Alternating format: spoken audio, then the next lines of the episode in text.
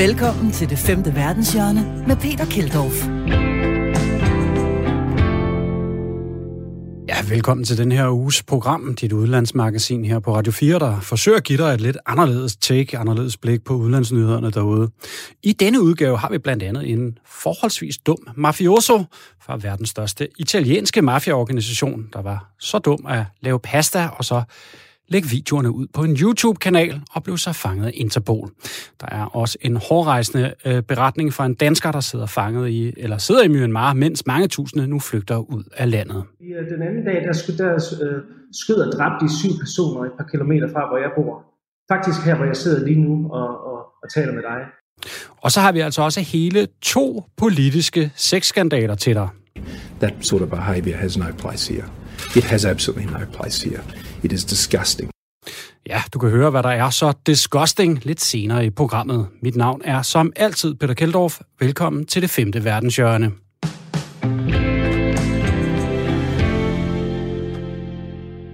Men vi starter dagens program med en kæmpe kinesisk propagandasatsning. 我决定不参加复赛了，我想去采风。我就是想把音乐做好，才能给你想要的生活。我想的生活是你啊！ Ja, det du hører her, det er altså traileren til musicalen Wings of Song om Xinjiang-provinsen. Men nogle vestlige medier mener, at den her musical er ren dyrket, fuldstændig rendyrket propaganda. 我打算留下来。这把钱由他自己带去就是。 Musicalen handler, handler, undskyld, handler altså om det smukke og storslåede liv i Xinjiang-provinsen, og hvis du tænker derude, hov, øh, den der provins, den har jeg da hørt om, så er det ganske rigtigt. Det er nemlig den her region i Kina, hvor myndighederne slår hårdt ned på de såkaldte uigurer, det muslimske mindretal. Og ifølge for eksempel The Guardian, så er den her musical et forsøg på at få det nordvest, den nordvestlige provins til at fremstå mere harmonisk og uden problemer. Og det passer i hvert fald ikke. Ifølge menneskerettighedsorganisationer har op mod 1 million uigurer siddet interneret i genopdragelseslejre, og siden er mange blevet flyttet til fængsler eller øh, til tvangsarbejdslejre, og USA og Vesten, og Danmark er så med kvæg vores EU-medlemskab, mener, der bliver begået systematisk undertrykkelse og overgreb på uigurerne og har derfor indført sanktioner. Kineserne har så svaret pænt hårdt tilbage med sanktioner mod vestlige diplomater og kommer og Kina kommer altså nu med en eller anden form for kulturel rebranding, øh, hvor musicalen, som vi lige hørte fra, er en del af en større satsning med hiphop, fotoudstillinger og en række kinesiske kendiser, der offentligt forsvarer regionen, fordi store internationale mærker, såsom Nike, har kritiseret situationen i Xinjiang-provinsen på grund af situationen med uigurerne. Med mig nu på en linje har vi øh, Lene Winter, der er Berlingskes Asian-korrespondent. Velkommen til dig, Lene. Tak skal du have, Peter. Uh, altså den her musical her, uh, kan du ikke lige prøve at genfortælle lidt om, hvad, hvad, hvad går den egentlig ud på? Jeg ved, at du fortalte mig i går, at du havde siddet og set lidt på, på den på YouTube. Den handler i korthed øh, om tre unge mænd, som tilhører tre forskellige etniciteter i Kina. Altså en han-kineser, som er den dominerende etniske gruppe, og så er der en uigur og en kazak. De her tre, de øh, spiller i band sammen. Og så rejser de så til Xinjiang for at finde deres øh, musikalske rødder. Og hele filmen, altså musicalen, er sådan en slags odyssé, hvor de rejser på tværs af Xinjiang-provinsen og øh, synger sammen med de lokale og øh, dribler rundt i de smukke bjerglandskaber. Øh, og det giver alt sammen sådan et indtryk af fredfyldt harmoni, etniske grupper, som lever øh, fredfuldt øh, og harmonisk øh, sammen.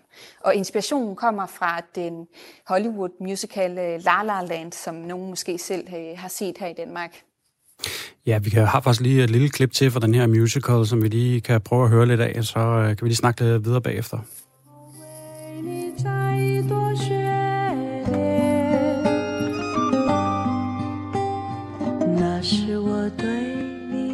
Det lyder jo fint nok, øh, Lene, det her, men altså, jeg tror, hvad skal vi sige, den her musical, propaganda, eller er det bare god øh, kinesisk popkultur? Det er i hvert fald det kinesiske styre, som øh, laver en glansbillede version af, af Xinjiang. Altså simpelthen øh, fremstiller Xinjiang på den måde, som de gerne vil have Xinjiang skal være. Og det ligger altså ret fjernt fra virkeligheden. Faktisk er det en skærende kontrast til den virkelighed, der er i Xinjiang, som jo er en øh, brutal øh, politistat, faktisk en af de værste i verden, hvor at øh, overvågningen er massiv. Altså man kan simpelthen ikke øh, bevæge sig rundt i Xinjiang uden øh, at blive mødt af overvågningskameraer og øh, politicheckpoints. Og så er der altså de her fængsler og genopdragelseslejre, hvor at, øh, op, eller jeg tror det er over en million uigurer faktisk har siddet øh, indespærret, og mange af dem gør det stadig. Øh, og jeg ved, du fortalte mig også i går, da vi talte sammen, øh, du har talt med nogle af de her uigurer, som er kommet ud og øh, ud fra de her lejre, og også ud fra Kina. Hvad er det, de har fortalt dig? Øhm, altså, de, de, mange af dem er rejst til, til Istanbul i Tyrkiet, fordi at øh, Tyrkiet har, har, har sådan historisk set hjulpet uigurerne, dem der er kommet øh, ud af, af Xinjiang. Og fordi det, de, de deler en eller anden form for etnicitet med, ja, med hinanden, ikke det korrekt? Altså, Jamen, det er rigtigt. Uigurerne taler et tyrkisk lignende sprog, så der, derfor har ty, øh, øh Tyrkiet sådan traditionelt set holdt hånden over dem og også beskyttet dem mod øh, kineserne. Men, men det, det, dem, der har siddet i genopdragelseslejrene, fortæller, det er, øh, hvordan de er blevet for eksempel tvunget til at synge Kommunistpartiets sange, og, og til at frasige sig deres religion, islam, og så er der også nogen, der har fortalt om, øh, hvordan de har fået, simpelthen fået, fået tæsk, og så blevet udsat for, for overgreb. Øh, og alle er ligesom blevet indespærret der imod deres vilje. Øhm, og så er der øh, i Istanbul også utrolig mange uigurer, hvis slægtninge tilbage i Xinjiang er blevet øh, idømt nogle øh, så vildt lange øh, fængselsstraffe. Øh, børn er blevet sendt på børnehjem, uden de kan få kontakt til dem. Øh, så, så det er de beretninger, vi, vi har for de, de øh, uigurer, som, som befinder sig uden for Kina. Og nu er der jo også, øh, altså de her, øh, som jeg nævnte op i oplægget, øh, så er der jo også nogle vestlige firmaer, som pludselig er blevet indblandet, øh, eller har været indblandet, og nogle kinesiske kendiser, som nu går ud og forsvarer provinsen, efter at for eksempel Nike og Mulberry og også H&M har været ude og kritisere situationen. Hvad går den øh, del af, af krisen ud på? Altså man kan sige, at det, der foregår lige i øjeblikket, det er, altså der er simpelthen en kamp om sandheden om Xinjiang. Hvor vi har sådan Vesten og USA på den ene side, som siger, at hey, her er over en million uigurer, der har været i genopdragelseslejre. Øh, de bliver brugt som tvangsarbejdere på fabrikker, som producerer øh, tøj til Vesten, fordi Xinjiang er et af de øh, steder i verden, hvor der bliver produceret mest bomuld. Og, og så er øh, det kinesiske styre så gået i offensiven og har startet den her gigantiske propagandakampagne for at sige, at øh, nej, Xinjiangs bomuld er ren og hvid, og der er ikke noget som helst tvangsarbejde. Og det er alt sammen også med til sådan at, at puste til den hjemlige nationalisme i Kina, hvor at der er rigtig mange øh, helt almindelige kineser, men også øh, kendiser, som ligesom er gået øh, ud og har taget Kina i forsvar og har sagt, øh, jamen, jeg bruger bomuld for Xinjiang, og der er ikke tvangsarbejde. Så de er ligesom taget det kinesiske styres øh, parti. Øh, men det er rigtig interessant at se, hvordan at det kinesiske styre opererer på rigtig mange forskellige kanaler i øjeblikket, heriblandt musicalen, men også Twitter og Facebook, for at få deres egen øh, version af sandheden om Xinjiang igennem. Ja, og, og det er jo altså meget svært at få adgang til Xinjiang-provinsen, øh, altså specielt for, for vestlige øh, journalister. Altså, ved vi reelt, øh, hvad der foregår nu? Kineserne, de har lavet en dejlig musical, der får det til at fremstå meget dejligt, og så er der menneskerettighedsorganisationer, som er helt over i den egen lejr, men det må vel være svært at vide, hvad der præcis foregår der? Det er det også. Det er et af de store problemer, at der ikke har været øh, uafhængige observatører fra for eksempel FN inde i provinsen, og ligesom har fået lov til at afdække, hvad det er, der foregår. Som vestlig journalist, hvis man er i Kina i forvejen, øh, så kan man godt øh, bare rejse ind i Xinjiang-provinsen, men i det sekund nærmest, man er trådt ud af flyveren eller toget, eller hvad man er kommet med, så bliver man altså fuldt efter af civilklædte kinesiske politifolk, og øh, kilderne, altså de mennesker, der er øh, og bor i Xinjiang, uigurerne, altså de er simpelthen øh, hunderede for at tale med journalister.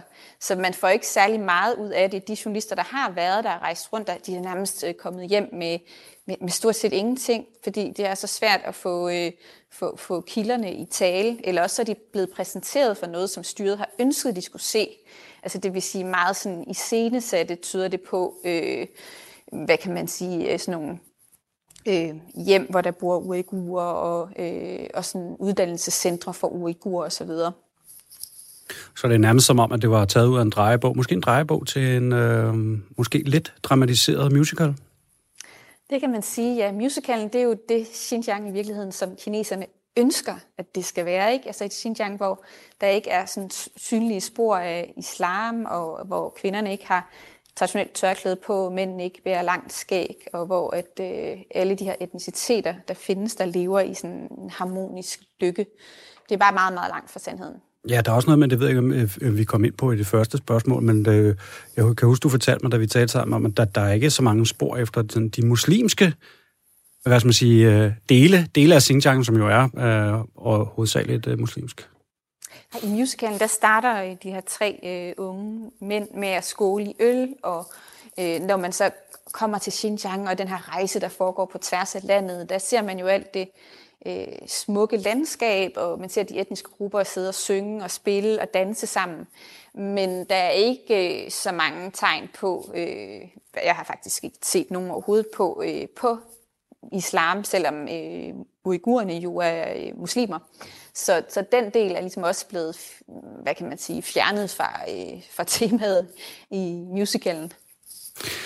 Tusind tak for det, Lene Winter, øh, fordi du gjorde os lidt klogere på, øh, på situationen derovre øh, i Xinjiang-provinsen og den her musical, som altså i mine ører lyder som, måske er det også god popkultur, men det er i hvert fald også lidt propaganda. Det tror jeg, du har ret i. tak for det, Lene. Det var så lidt. Ha' en god dag. Hej.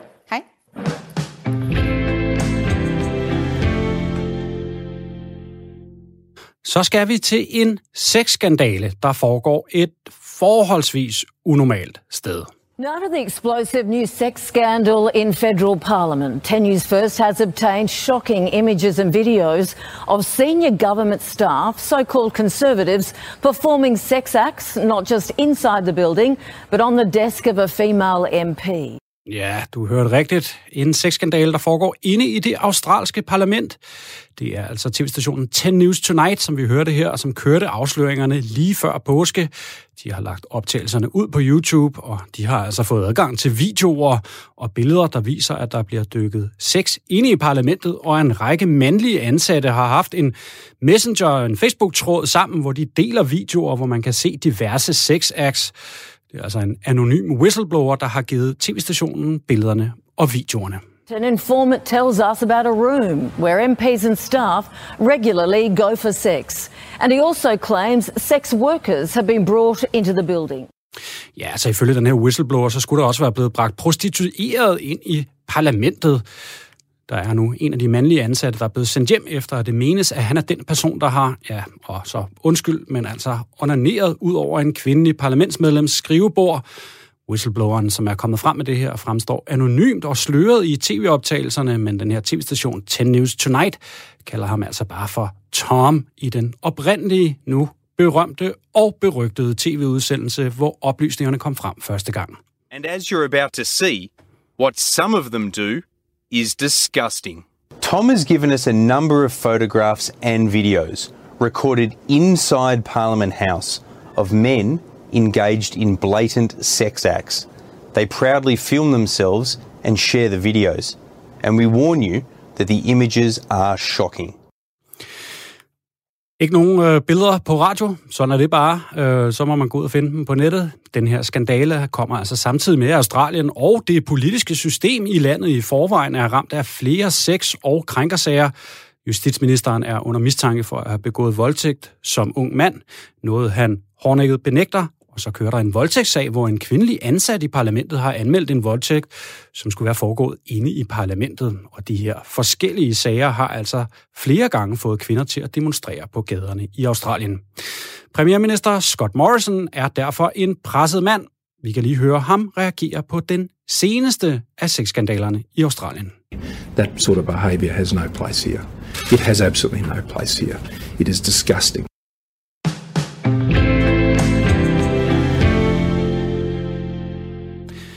Her i programmet har vi jo en forkærlighed for de gode historier. De historier, der altid kommer, når man rejser ud i den store verden og smager lidt på den store øh, dejlige klode, der er derude.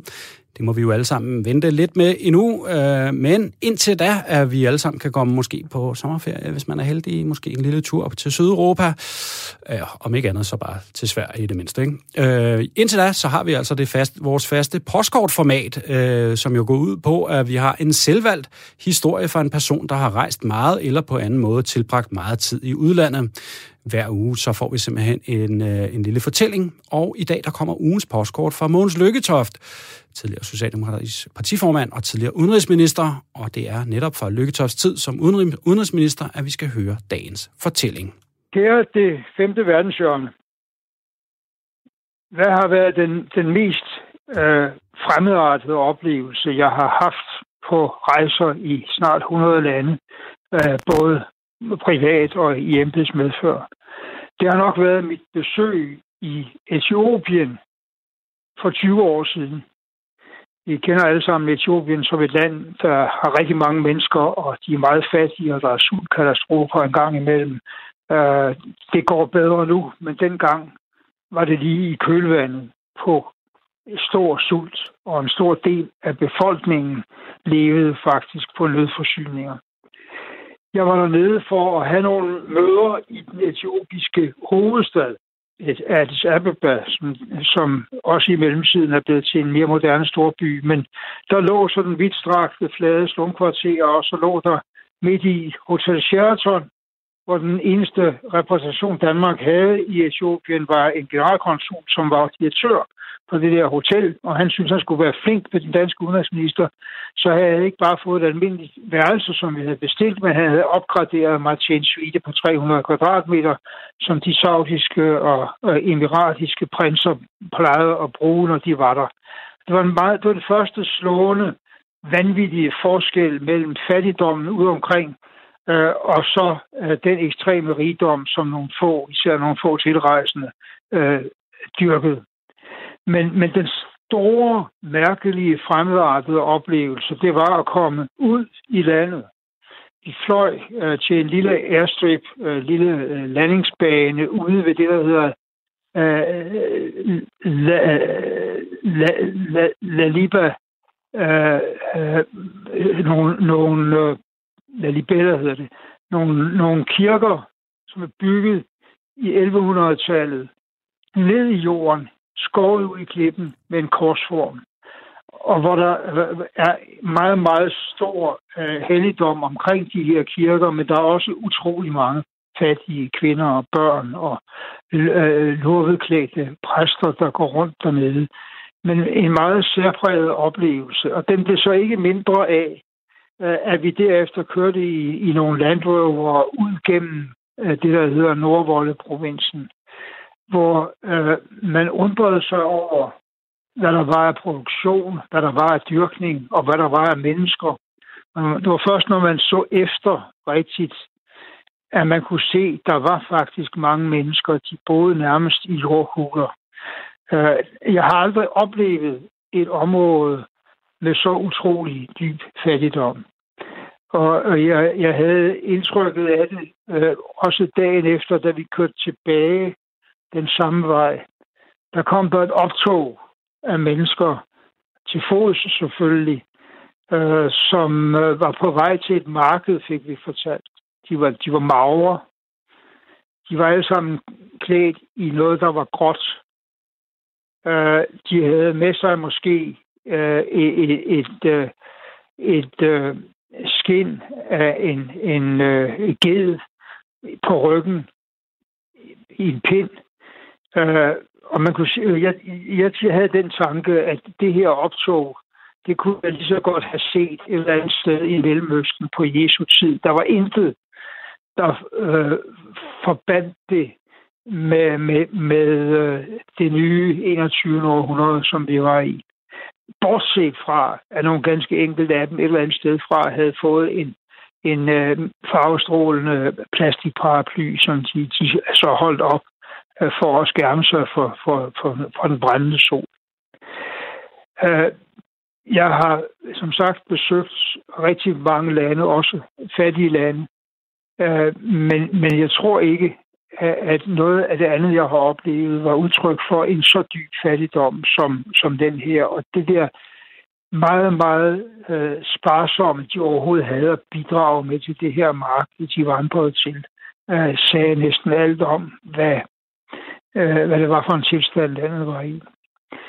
Jeg har heldigvis øh, haft lejlighed til at besøge, Etiopien nogle gange sidenhen, og, og, og ved, at sundhedstilstanden øh, er meget bedre, øh, ernæringen er meget bedre nu for de fleste mennesker, men der er jo rigtig mange problemer i det land stadig.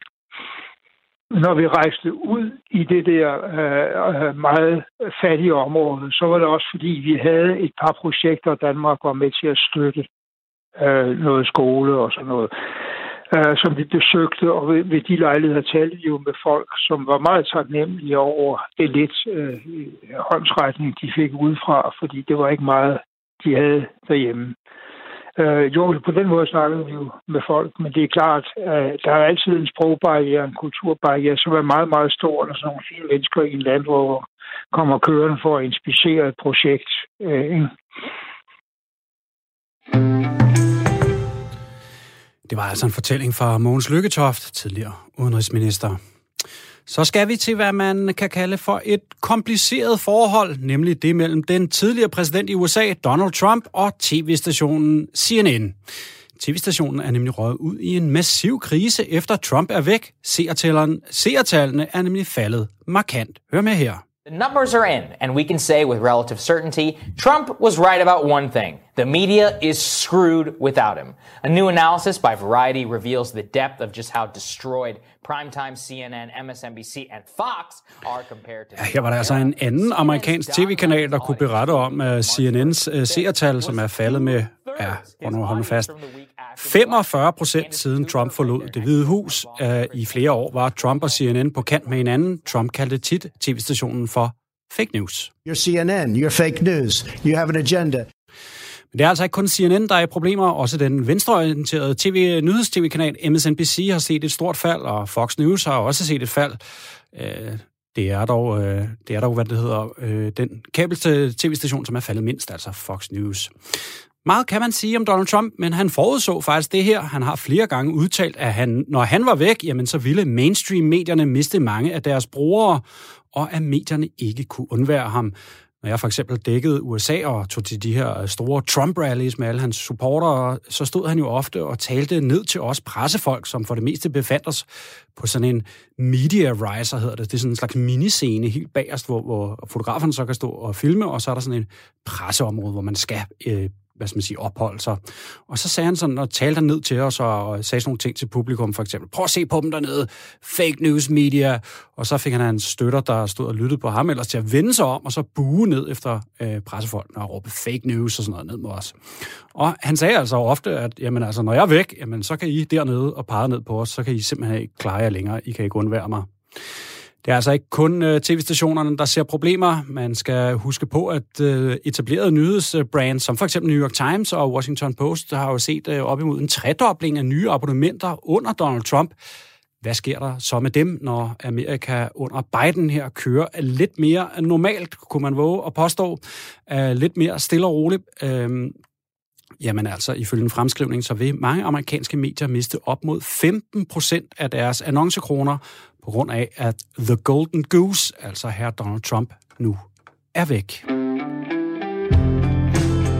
Velkommen til det femte verdenshjørne med Peter Keldorf. Ja, velkommen tilbage til programmet. Velkommen tilbage til anden halvdel, øh, hvor vi jo altså har nogle rigtig gode historier til dig. En ikke helt så kløgtig kriminel skal vi høre om. En kæmpe narkogangster, der blev fanget efter, at han har lavet pasta på YouTube. Så skal vi til Iran og høre om en tv-serie, der vækker stor debat. En slags iransk udgave af en spiontriller, måske en James Bond-agtig, som er genstand for stor polemik og debat dernede. Og så er der altså endnu en politisk sexskandale. Vi var altså forbi Australien, hvor der havde været lidt sex acts inde i parlamentet i første udgave, og i anden øh, udgave af programmet, jamen så skal vi altså til en sexskandale fra USA. Du lytter altså til det femte verdenshjørne her på Radio 4, udlandsprogrammet, der forsøger at give dig lidt anderledes udlandsnyheder, og forhåbentlig også serveret på en lidt anderledes måde. Mit navn er som sagt Peter Keldorf. Velkommen til.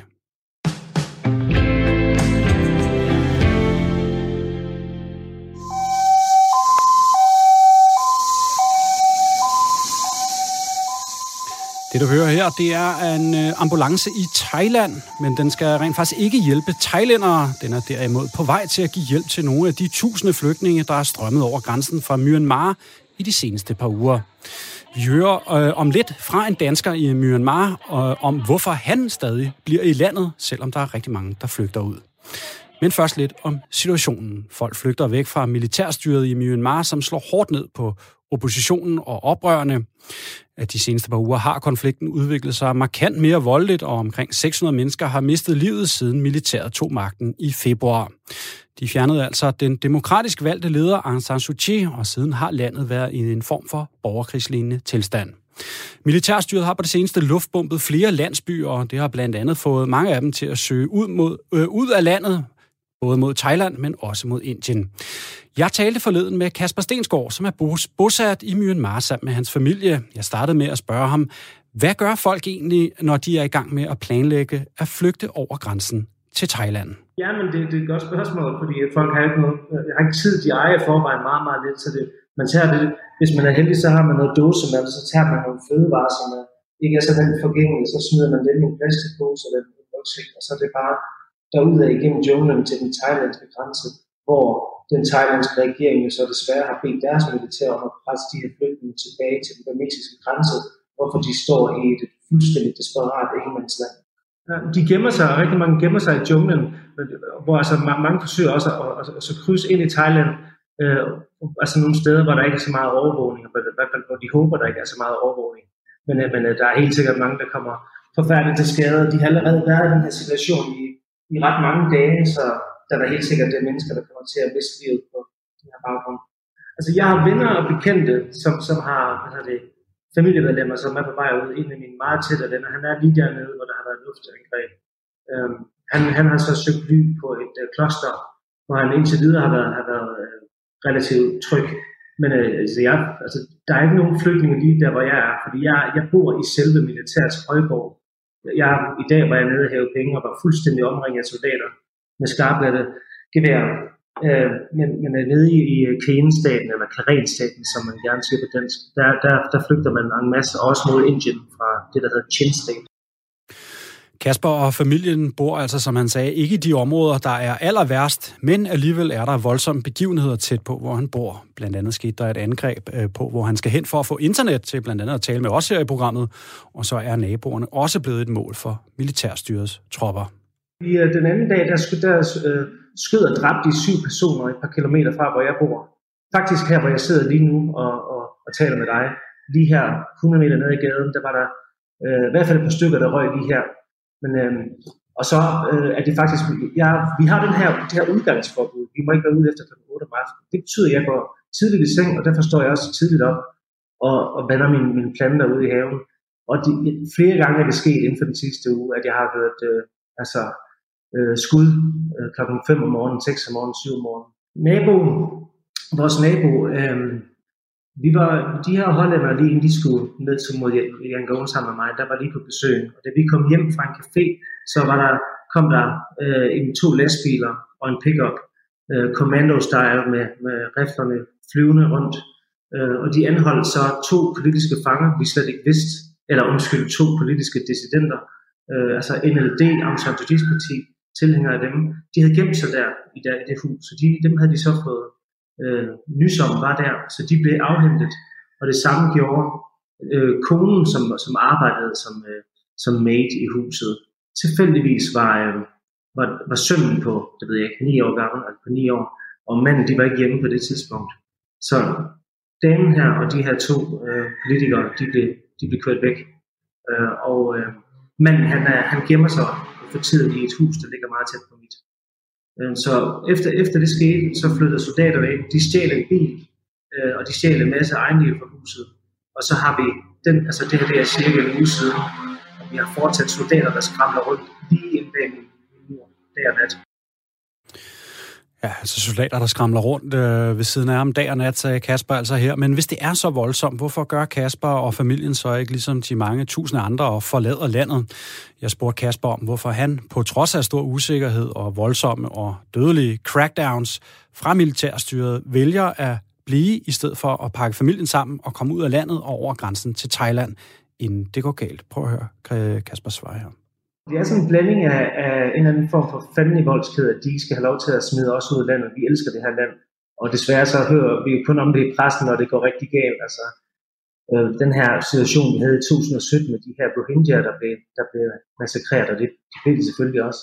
Ja, men, det, men det er altid det, der trækker overskrifterne. Vi kender bare landet rigtig godt. Vi har drevet virksomheder her i mange år. Vi har vi betaler af på en lejlighed. Vi har vi købt for nogle år siden en strand nede i den mest paradisiske øgruppe, øh, noget der hedder Mia Archipelago, hvor vi vil bygge en, en, en, en sådan en eco-lodge. Øh, det har vi alle sammen haft gang i de sidste mange år.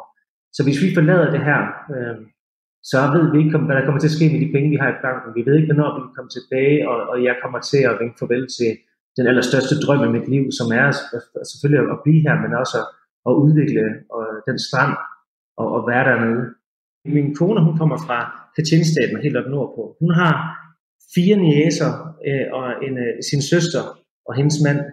Og dem har vi hjulpet økonomisk i mange år. Hvis vi smutter, så, er det også, så kan vi heller ikke øh, hjælpe dem. Så der er sådan der, og, og, og ja, hvis vi tager afsted, hvornår kan vi så komme tilbage? Altså, øh, indtil videre så nægter vi at give op. Men en gang imellem, når, det, når altså, skyderierne og alt det her kommer meget tæt på, og hvis der er lidt for mange hunde, der går om natten, øh, og man ikke kan sove et par timer, så ved man ikke, hvad det er, der sker, eller hvad der, hvad der er lige om hjørnet, og så kan vi godt, så i hvert fald to gange har jeg, har jeg sådan tænkt, okay, nu kan det godt være, jeg smutter. Men, øh, men generelt set, så, øh, så, så vil vi forsøge at blive lige så lang tid vi kan, og jeg er ret sikker på, at medmindre det vil snart begynde at regne med mortergranater, så bliver, så bliver, vi, så bliver vi hængende. Ja, så lyder det altså fra Kasper Stensgaard, der er bosat i Myanmar. Desværre lyder det altså også som om, at militæret også har tænkt sig at blive hængende, så Kasper og familien må nok desværre vende sig til en usikker hverdag nede i Myanmar.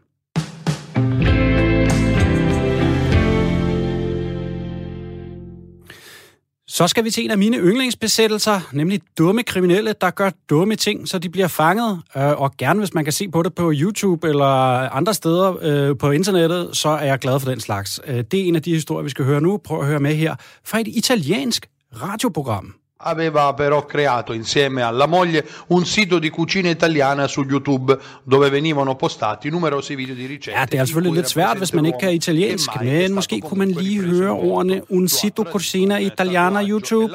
Og det er altså fordi en eftersøgt kæmpe mafiagangster er blevet fanget efter at have lavet YouTube-videoer, hvor han laver italiensk mad mindre heldigt move, må man sige, øh, selvom det selvfølgelig er vigtigt at få lavet den pasta og få den lagt ud på YouTube så er det altså ikke det smarteste move, hvis man er eftersøgt over hele verden. Der er altså tale om den 53-årige Mark Ferren Claude Biard, som er fra den såkaldte Natangetta Mafia, som er verdens største mafiaorganisation, i hvert fald italienske mafiaorganisation.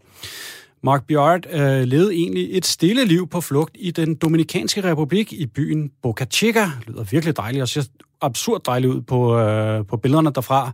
Og han havde altså været på flugt øh, siden 2014 og levet i den her dejlige by øh, i fred og ro over i den Dominikanske Republik. Og han havde været på flugt øh, siden 2014, efter italienske anklager havde bedt om at få ham arresteret for sin del i at smule kokain ind i Holland.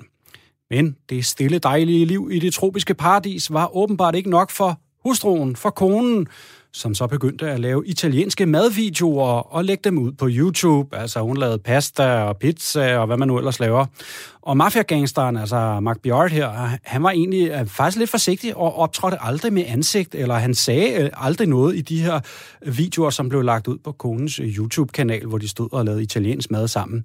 Men han havde jo nogle meget genkendelige tatoveringer, som Interpol fik glæde af sidst i marts, hvor han altså blev arresteret og ført tilbage til Italien.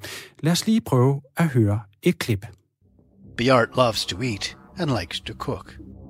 His wife, police say, started a YouTube channel specializing in Italian cuisine. Bjart would appear in them, but trying to be coy and careful, made sure never to show his face. Just his hands and arms were seen, reaching for ingredients, stirring sauces, and flipping meat. There was enough of his bare arms shown, however, for observant officers to trace his tattoos and match them to Bjart. His love for Italian food and careless social media revealed the identity of the fugitive chef. Ja, man kan altså komme i mange problemer, når man poster noget på de sociale medier. Her var det et klip uh, fra den såkaldte Mob Reporter Mafia-reporterens øh, YouTube-kanal, der altså omtale øh, til fangetagelsen af den her øh, mafia-gangster. Interpol sammenlignede simpelthen tatoveringerne og kom så og hentede ham. Jeg har desværre ikke kunne finde selve de her kokkevideoer. Det ville jeg virkelig gerne have brugt lang tid på at lede efter dem. Øh, men der er altså videoer derude, hvor man kan se BR blive ført væk af Interpol iført øh, shorts øh, og blå t-shirt. Bjørn er altså en del af den såkaldte Nadrangheta Mafia-organisation, som er den største italienske forbryderorganisation og dermed også en af de største i verden. De hører til nede i Kalabrien, som er den region, der ligger lige før Sicilien. Altså hvis man kommer nordfra og kører sydpå ned mod Sicilien, det er altså det sydlige Italien, men ikke helt nede i Sicilien, hvor man ellers normalt har hørt om øh, mafiaorganisationerne hører til. For eksempel klassikeren Cosa Nostra, som øh, for længst er blevet større end.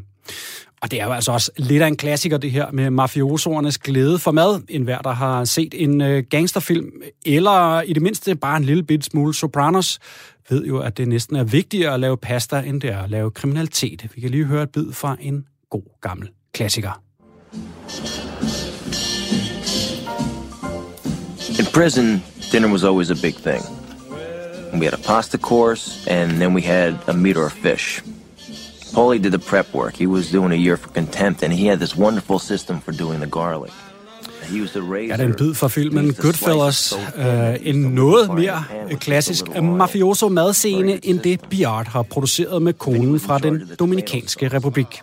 Men det er jo rent faktisk det, han kan se frem til uh, at lave madfængsel, efter han står til at komme mange år i fængsel. Nerdangheta mafiaen står nu midt i den største mafia-retssag i Italien i årtier. Tidligere i år startede sagen under stor bevågenhed i Italien, hvor lederen, der bliver kaldt for onklen, hans nærmeste rådgivere med navne som Ulven, Den Fede og Blondie, og 400 andre mafiagangster skal på anklagebænken. Anklagerne mener, at mafiaorganisationen har vokset sig så stor, som de er, på grund af, at de kontrollerer import af kokain til Europa fra Sydamerika. Men de 400 mafiamedlemmer er skam også anklaget for en hel masse. Nu bliver YouTube-kongen Mark Biard altså endnu en af dem, der sidder på anklagebænken i en af de største retssager i årtier. Sådan går det, når man ikke kan holde sig for de sociale medier.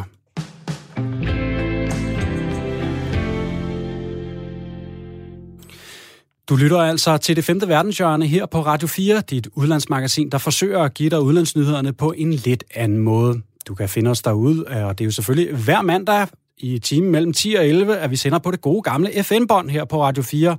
Og så er der jo også en podcast, og den finder du altså bare derude, hvor du nu finder din podcast. Vi bliver hængende lidt i populærkulturen med en tv-serie, som har skabt stor debat i Iran. هیچ فرقی نمیکنه که دنیا بدون تو کجایی هیچ کی جواب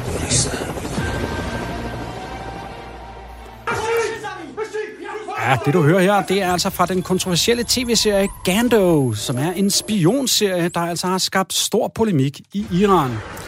Kan lige prøve at høre lidt mere fra traileren, der er lagt ud på YouTube. این فرمان آغاز عملیاته تمام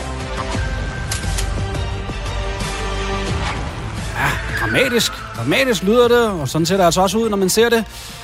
Gando portrætterer altså medlemmer af Irans revolutionsgarde, som er en slags form for... Øh, altså, de bliver fremstillet som om, de er en slags James Bond eller Jason Bourne, hvis man kan huske de film. Ofte så er øh, de her hovedkarakterer i kamp mod onde vestlige typer. For eksempel i sæson 1, så var det en amerikansk superspion, som de var op imod. Nu er anden sæson altså kommet på tv i Iran her for nylig, og igen skaber serien debat. De iranske agenter er oppe imod vestlige spioner, der forsøger at infiltrere Irans regering og indsamle hemmelige informationer om forhandlingerne om Irans atomprogram, mens amerikanerne lægger hårdt økonomisk pres på landet. Ja, hvis det lyder bekendt, så må man sige, at sådan plottet i Gandos anden sæson er vist meget tro mod, øh, hvad der i hvert fald på de overordnede linjer passer meget godt med de egentlige forhold imellem Iran og amerikanerne og Vesten. Det er altså en serie, som er blevet omfavnet af Irans hardliners, og nogle moderate kræfter i landet er altså ikke særlig glade for serien. Ved sæsonpremieren opstod der massive rygter, fordi det, ser ud, det så ud som om, at der var scener, der var skåret væk, altså en form for censur. På Irans version af YouTube, som vist hedder noget i retning af abadat.com, så var der nemlig senere ude på den der øh, platform, som var anderledes. Blandt andet havde præsidenten en rolle, eller blev nævnt i en bestemt sammenhæng, som han ikke optrådte i, da showet kørte over skærmen på det i går så en gammeldags tv i Iran. سلام آقا محمد سعید چطوری؟ رسیدم بخیر آقا سلام چطوری؟ آقا مخلصی دلتنگیم Ja, det vi hører her, det er altså en scene fra Gando, øh, hvor hovedpersonerne de mødes på sådan en landingsbane, de fly i baggrunden i Iran, på vej selvfølgelig mod at optravle de onde vestlige spioners komplot. تایید میشه تایید آقا امنه امنه پیادش کنید داود کولش یادت نره باشه چشم Serien udstiller det iranske udenrigsministerium og dets diplomatiske virke som er pænt uduligt og nogle gange forræderisk i samarbejde med de onde. Og den iranske udenrigsminister har efter sæsonpremieren på anden sæson kaldt det for en løgn fra ende til anden. Og da den første sæson kørte, jamen, så skrev han simpelthen et officielt brev til Ayatollah Khamenei, som er Irans øverste leder, og han bad om at få showet stoppet. De afsnit, som nu har kørt i anden sæson, bærer ifølge Associated Press, altså AP, nyhedsbyrået, tydelige præg af at være blevet censureret. Men den iranske regering nægter at have gjort noget ved det. Debatten om tv-serien Gando kommer, mens den virkelige verden også har rigelig dramatik. I sidste uge blev forhandlingerne, øh, de godt nok uofficielle forhandlinger om Irans atomprogram genoptaget, hvor planerne er at få genskabt den, atom, øh, undskyld, den atomaftale med Iran, som Donald Trump forlod. Den nuværende amerikanske præsident Joe Biden var jo med til, som han i hans rolle som vicepræsident under præsident Obama, at skrue aftalen sammen tilbage i 2015. De første, altså uformelle forhandlinger, startede altså i Wien forleden. En af de iranske hardliner-aviser kritiserer de iranske diplomater for overhovedet at mødes med amerikanerne i den østriske hovedstad, og forsideoverskriften på Headliner-avisen lød altså med spørgsmålet, skal Gandos sæson 3 foregå i Wien?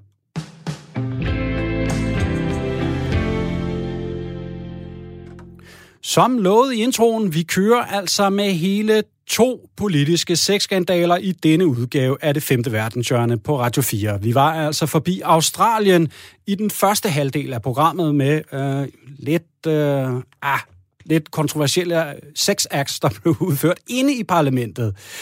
Nu er vi altså nået til USA. Hør med her et klip, hvor selveste Whoopi Goldberg, der har været på tv-showet The View, Ja, altså bare roligt. Uh, hun er ikke en del af skandalen, men hun er jo vært og omtaler skandalen. Hør med her.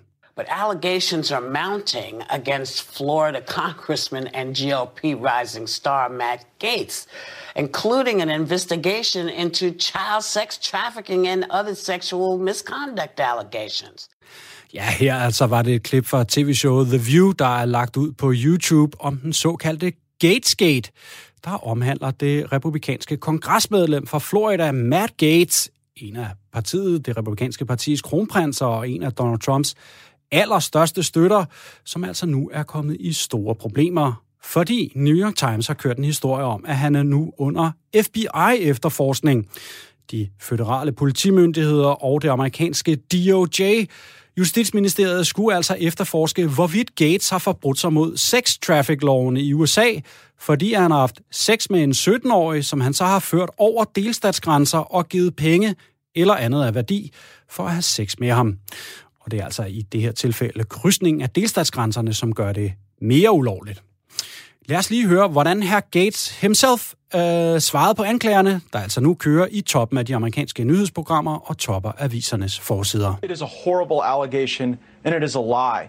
The New York Times is running a story that I have traveled with a 17 year old woman, and that is verifiably false. People can look at my travel records and see that that is not the case. Ja, altså her Matt Gates, der forsvarede sig på Fox News hos tv-verden Tucker Carlson et interview, som i øvrigt i sig selv gav os øh, en masse nyheder, fordi Gates, ud over at benægte sit forhold til den 17-årige, som vi så hørte, kom med alle mulige mærkværdige forklaringer. Der var både afpresning og, tv-verden havde også lige pludselig været med til en gammel middag, øh, hvor der er en af dem, der rent faktisk øh, kan være en af de vigtigste øh, deltagere i den her sag, det han er involveret, og så måtte øh, tv-verden altså ud øh, bagefter og lige kommentere på det. Lad os prøve at høre her. You just saw a Matt Gates interview. That was one of the weirdest interviews I've ever conducted. ja, et af de mest mærkværdige interviews, som Tucker Carlson har lavet. Øh, tro mig, hvis man har set så meget Fox News, som jeg har, jamen så passer det altså ikke. Der foregår pænt meget mærkelige ting derovre. Jeg har faktisk mødt Matt Gates en enkelt gang, uden helt at fatte, hvem han var. Det var under rigsretshøringerne til Donald Trumps første rigsretssag i repræsentanternes hus i slutningen af 2019, hvor jeg som journalist boede i Washington D.C. og skulle dække sagen mod præsidenten. Jeg gik bare ind som publikum, fordi eller for det første var det meget lettere at komme ind, og så kunne man sidde blandt tilhørende og følge med. Ved siden af mig, så sad den her fyr her, som øh, jeg så på klassisk amerikansk fasong chitchattede lidt med. Øh, han skulle ud og købe øh, kig på hus i hvert fald, øh, måske købe det lidt senere på dagen, og han arbejdede i politics, som han sagde.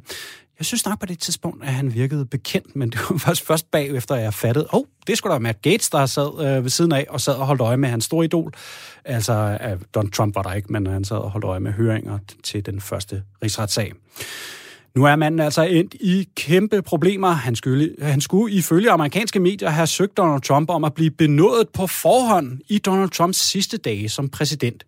Det republikanske parti har været ude at sige, at hvis, og det er jo altså bare hvis, det skal vi lige huske at sige, der er intet, der er bevist endnu, øh, jamen, øh, eller det er heller ikke kommet fra en domstol, der er lang vej til, øh, eller noget i den retning. Hvis det er sandt, jamen så er Matt Gates dage som politiker talte, har det republikanske parti altså været ude at sige.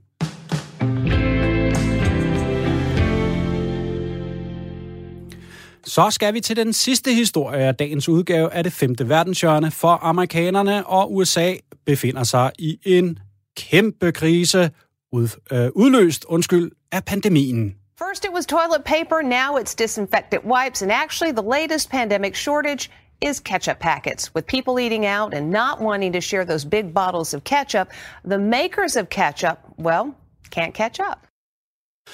Ja, godt uh, tv-vært lige uh, can't catch up, uh, lød det i overlægget her. En god segue, som man siger på tv-sprog, tror jeg nok. Men som vi hørte, kæmpe krise i Amerika, den såkaldte ketchup shortage, ketchup-manglen. Og den er altså sket, fordi så mange af os, uh, og måske endnu mere amerikanerne, spiser endnu mere takeout under pandemien, end de egentlig går på restaurant øh, jamen så er der simpelthen kommet mangel på ketchup i USA. Stakkels dem, hvordan skal de dog overleve derovre i det store ketchup- og madglade land? Hvordan skal man overleve, hvis man ikke kan få øh, ketchup til sine fritter? Det er også et rigtig stort ilandsproblem i hvert fald. Det skal dog siges, at de her ketchup, øh, at det er de her ketchup-pakker, I ved, de her små øh, plastikpakker, man selv skal åbne i siden, og så få det der ketchup fedtet, fedtet ud og ved siden af. Øh, og jeg synes altid, de er pissirriterende, hvis man har fået fedtede fingre af sine pomfritter eller sin burger, og så kan man ikke, så kan man ikke åbne dem, og så skal man åbne med munden, og så ryger lidt af det sådan lidt ud over det hele. Det er altså dem, der er mangel på. Blandt andet fordi det i nogle stater rent faktisk har været forbudt at bruge de her store flasker med ketchup på grund af smitterisikoen.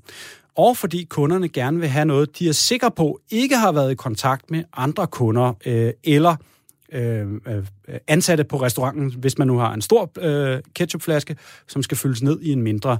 Det vil de gerne sikre sig, så har der været større efterspørgsel på de her bitte små pakker, og nu er der altså kommet mangel på de her ketchuppakker, stakkels amerikanerne.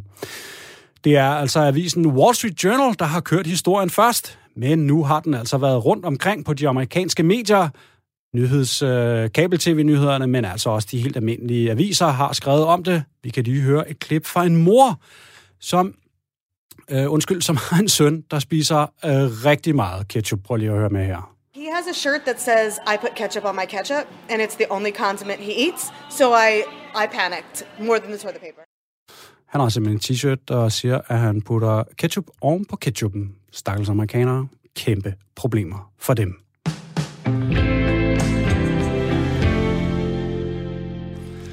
Det var, hvad vi nåede i øh, den her udgave af det femte verdenshjørne. Der var altså en propaganda-musical i Kina, et postkort fra selveste Måns Lykketoft, øh, CNN, som taber seere helt vildt efter, at Donald Trump er væk.